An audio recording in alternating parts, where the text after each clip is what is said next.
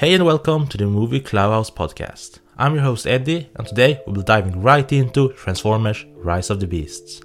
Remember to subscribe and turn on notifications so you don't miss any of our upcoming episodes. For example, our The Flash review drops this coming Wednesday. Finally. Have you seen Transformers Rise of the Beast yet? If so, let us know down below.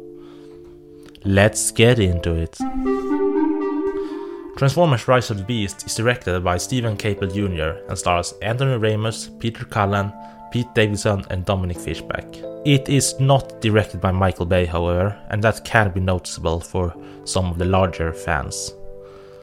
This movie is, however, still great. It's really fun, has great action, cool characters, and great CGI. The performances from all the regular actors that aren't big robots are also great, but many of the Autobots and robots are very fun characters.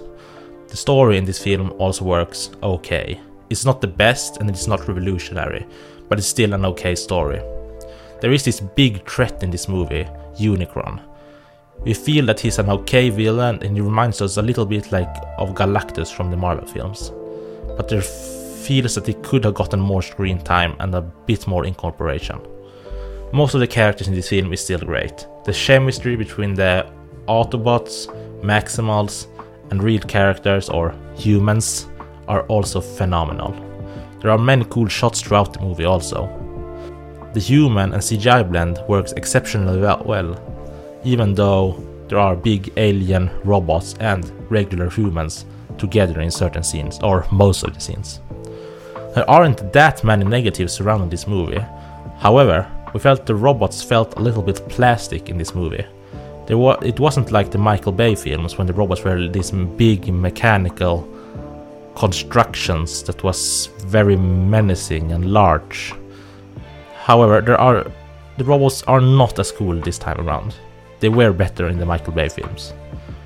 The story is not revolutionary, but it's still great. Unicron is a great villain, but he could have gotten more incorporation. The Maximals in this film also could have been used a little bit better. There are also certain deaths in the film that didn't feel as we wanted them to feel. They didn't make us cry, which of course is great or bad, but they still made us feel like not that much, which means that they weren't that important. You will see when you watch the movie.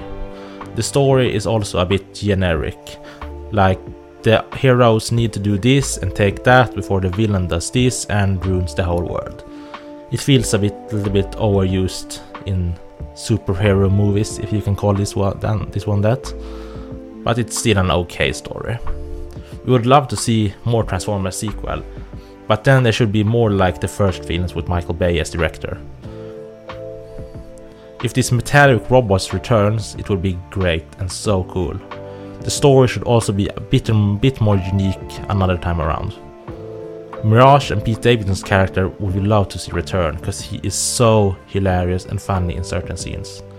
The action is of course great in this movie and it should be even better in a sequel. But many of these funny, charming characters we would love to see to return or have new incorporations included in a sequel. This movie is really enjoyable, but it still misses something. We don't know what, but it feels a little bit too generic and a little bit too toy or plastic. But there is still a very good after credit scene, so remember to stick around for that. Because it sets up a really cool future for the Transformers movies. There you have it, all our thoughts after watching Transformers Rise of the Beasts. Have you seen the film yet? If so, let us know down below. Remember to search for us at The Movie Clubhouse on all our socials if you want to write to us about some film or leave any tips. We also have new episodes coming out weekly, with the next one being the Flash review. So remember to subscribe and turn on the notifications. In the meantime, have a great time watching.